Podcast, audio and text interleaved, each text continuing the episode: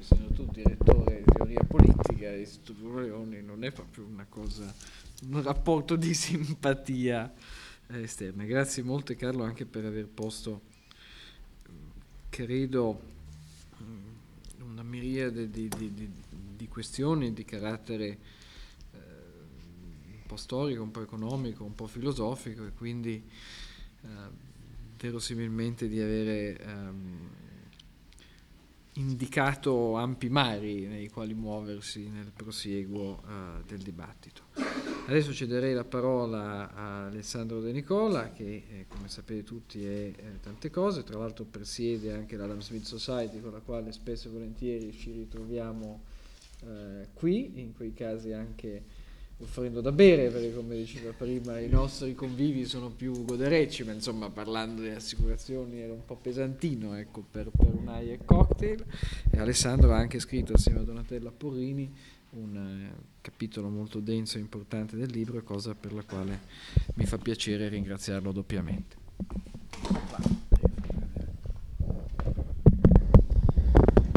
Grazie Alberto sempre un piacere venire a poter parlare di argomenti che vadano un po' al di fuori dalla nostra uh, pratica quotidiana. Eh, volevo prendere l'occasione di questa chiacchierata eh, perché dopo che eh, questo libro è stato pubblicato sono successe una serie di cose che un po' ci fanno riflettere tutti.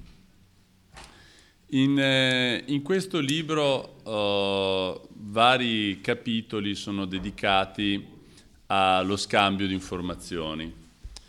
Eh, la stessa parte che, che, ho curato io insieme a Donatella Porrini, eh, molto focalizzata sulla parte proprio giuridica, quindi le decisioni delle autorità antitrust negli Stati Uniti, in Europa e in Italia, eh, sullo scambio di informazioni tra assicurazioni. Scambio di informazioni che a prescindere dalle assicurazioni viene visto come una pratica eh, facilitante dal, dal, diritto antitrust, una pratica facilitante di comportamenti collusivi come, come ovvio. E, eh, Salvo questo principio generale, poi naturalmente ci sono i distinguo, quindi se si distribuiscono dati su aggregati e storici, naturalmente si corre meno pericolo rispetto al, fa- rispetto al distribuire dei dati disaggregati, quindi operatore economico per operatore economico, ed attuali. Se li raccoglie un soggetto terzo è meno pericoloso rispetto al fatto che se lo scambino tra di loro. Quindi poi ci sono tutta una serie di, di distinguo che se si vuole possono anche essere marginali, se si aggregano dati che sono pu- già pubblici è meno pericoloso rispetto al fatto... Questo poi eh, si discute nelle, nelle, nelle, aule di tribunale o, o nei libri. Però insomma, quello che sicuramente c'è è una diffidenza nei confronti dello, dello, scambio di informazioni. Naturalmente si dice nello scambio di informazioni che non vada a vantaggio del consumatore. Non è che l'andare a vantaggio del consumatore di per sé è una panacea, nel senso che non è che una qualsiasi autorità antitrust sarebbe disposta ad abdicare alle sanzioni se le informazioni che si scambiano i, gli operatori economici vengono anche poi messi a disposizione del consumatore. Perché questo? Perché dico c'è la simmetria informativa, il consumatore non capisce niente, quindi anche se voi glieli mettete, fate finta di metterli a disposizione, ma in realtà li utilizzate solo voi. Però certamente, certamente se uno deve contare dei fattori eh, positivi, eh, questo diventa un, un fattore positivo quantomeno per chiedere pietà e farsi abbassare la sanzione, ma noi l'abbiamo messo a disposizione anche dei consumatori. E, e riflettevo che uno dei problemi che stiamo avendo in, eh, in questa crisi eh, che abbiamo di fronte è stato il problema che c'era un'assoluta mancanza di trasparenza. Quanto meglio sarebbe stato se le, eh, le banche si fossero scambiate anche in modo offensive per l'antitrust le informazioni su che cosa veniva messo dentro questi pacchetti, su qual era il loro valore reale, perché è vero che qui si era creata una grande catena di Sant'Antonio in cui ognuno vendeva sperando che qualcuno, qualcuno finale avrebbe comprato, però se le cose erano veramente eh, di scarso valore, magari la catena si sarebbe fermata prima, nel senso che quello che era il penultimo poteva prendersi paura di diventare l'ultimo eh, e quindi con eh, la prudenza di quello non, che non sa se poi troverà il, eh, l'ulteriore pollo di Sant'Antonio per vendergli la cosa, se invece qui si era creato un meccanismo per il quale era tutto invisibile. E se mai le banche eh, d'affari o, o, le banche anche retail, perché poi qui le banche d'affari soffrono, ma le banche commerciali non è che abbiano impacchettato di meno, non è che le nostre eh, banche commerciali italiane non abbiano fatto cartolarizzazione. Le hanno fatte, ne hanno fatte un po' di meno per loro fortuna e poi i mutui italiani in genere sono un po' più buoni perché comunque c'è il conservatorismo dello sportello per il quale prima di dare il mutuo, tant'è che adesso l'antitrust paradossalmente attacca le banche perché non danno i mutui troppo facilmente, che se volete è proprio la quadratura del cerchio, non fanno le surroghe dei mutui eh, come dovrebbero. Quindi le hanno fatte come. Perciò in realtà c'è sempre questa eh, tensione tra quanto eh, è utile la trasparenza e quanto invece diventa un, una pratica collusiva.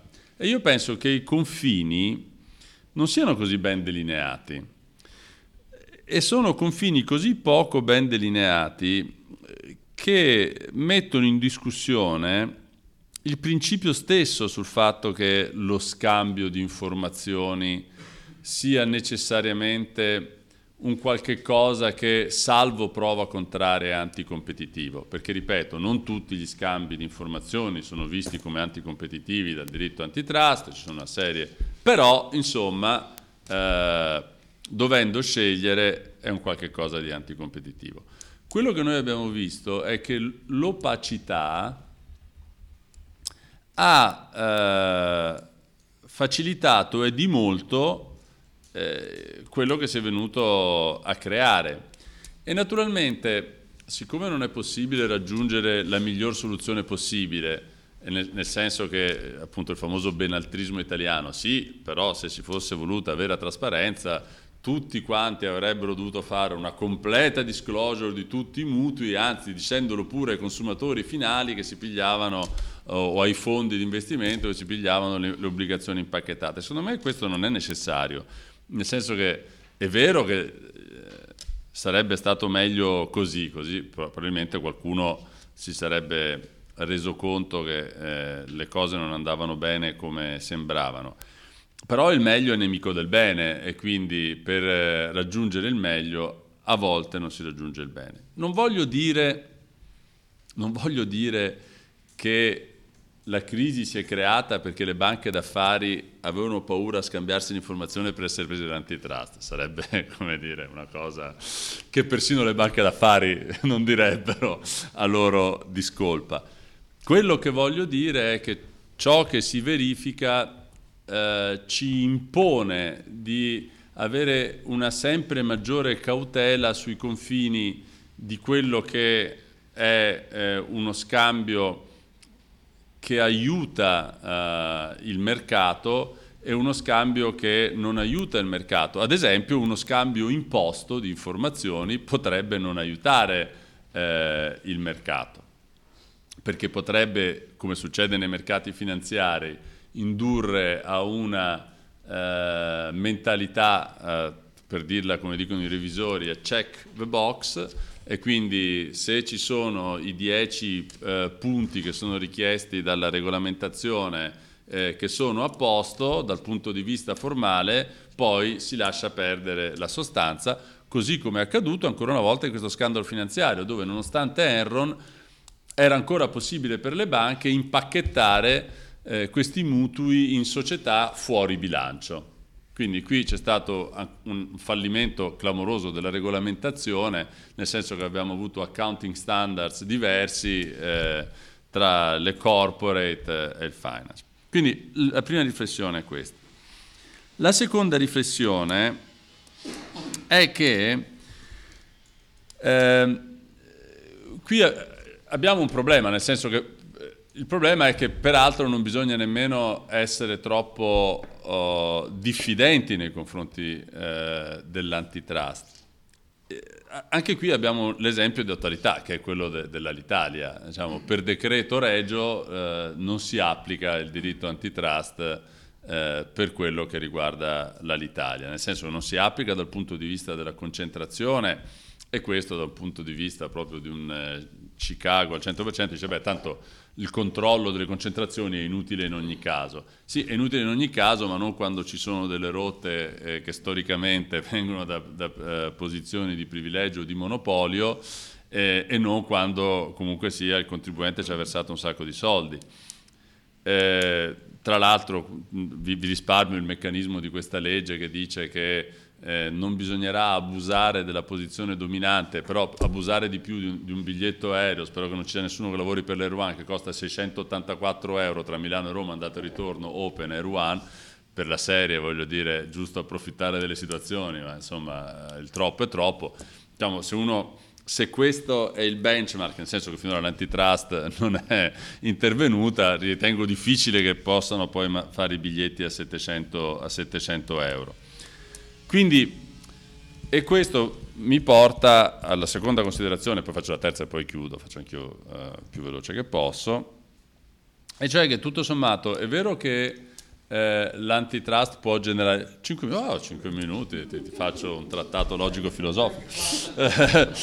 5 minuti, cioè, eh, che è vero che l'antitrust può ingenerare certezza, però sempre per il principio che uh, un conto è la legge, un conto è la legislazione, se noi costituzionalizzassimo alcuni principi, eh, e ad esempio ho sempre eh, visto con ammirazione il trattato di Maastricht che diceva l'articolo 3.a che l'Europa, il, anzi l'Unione Europea è un'economia aperta di mercato e c'era pure dentro la parola concorrenza, non mi ricordo in cambio. Dunque c'erano tutte le parole giuste, economia aperta di mercato, concorrenza, fantastico. Ecco, questo anche poi a rischio naturalmente che l'interpretazione dei principi varia, ma secondo me aiuterebbe e di molto. Probabilmente una legge come quella dell'Italia non avrebbe potuto essere scritta se fosse stato costituzionalizzato. È stata potuta scrivere in barba al trattato europeo, dal trattato europeo perché?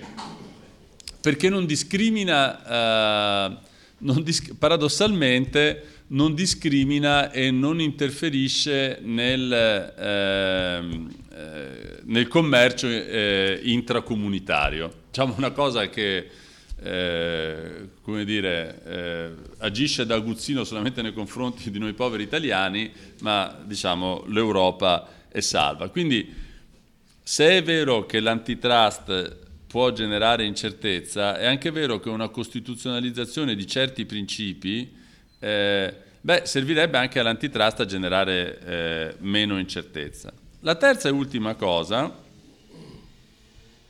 sulla quale mi, hanno fatto riflettere molto proprio questi ultimi episodi.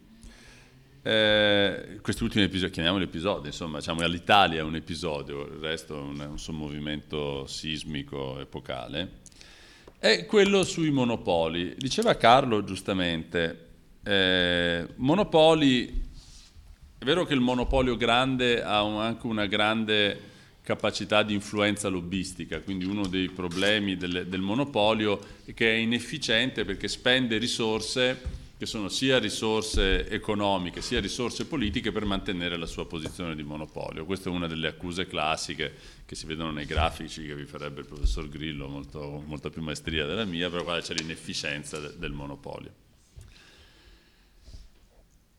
Un altro problema che ha rivelato questa crisi di sistema eh, è che non solo il troppo grande porta a un, un troppo grande potere lobbistico e questo però è risultato proprio evidente eh, nell'attore principale di questa che è la crisi. L'articolo di ieri di Tabellini sul Sole è una cosa eh, molto esplicativa, adesso non vi sto a fare il riassunto, ma insomma eh, sostanzialmente Tabellini dice, questo eh, in ambiti eh, meno prestigiosi della prima pagina del Sole, l'ho detto anch'io in varie occasioni, è la cattiva politica alla base di, di, di tutto questo, eh, perdonatemi il termine, casino, perché se Freddie Mac e Fannie Mae eh, non avessero drogato completamente il mercato dei mutui, eh, non ci sarebbe stato l'esplosione che c'è solamente dal 2002, prima del 2002, il mercato dei mutui.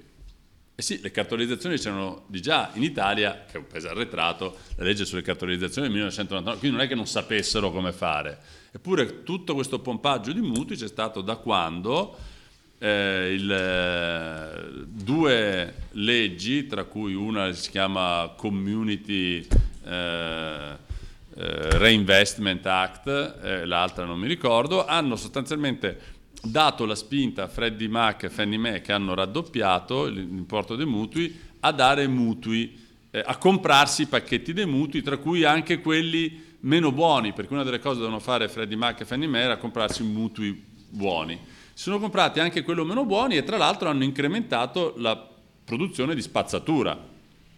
Siccome poi tutto il resto è crollato grazie a questo, a cascata, la cattiva politica è la principale responsabile. Ma, ahimè, Freddie Mac e Fannie Mae erano dei semi-monopoli e avevano un potere lobbistico enorme e nessuno è intervenuto per questo potere lobbistico. E l'altro problema del monopolio lo fa vedere con eh, una certa diffidenza pur eh, avendo simpa- grande simpatia per Chicago, è che il problema è che grande monopolio vuol dire che grande fallimento eh, fa correre rischi sistemici all'intera impalcatura. Adesso è fallita Lehman e il mondo è sopravvissuto lo stesso. Se falliva Burn Stearns il mondo sopravviveva lo stesso. AIG o come dire, stimata collega, invece proprio non si poteva far fallire, eh, era troppo grossa. Provate a pensare se eh, questa cosa fosse successa, e non è detto che non succeda perché ormai succede tutto, il contrario di tutti, a, a una grande... Eh?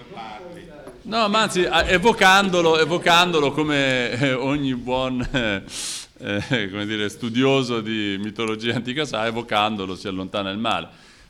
A una grande banca commerciale, questa, fosse questa cosa successa a Citigroup oppure a RBS in Europa o HCBC, che si faceva?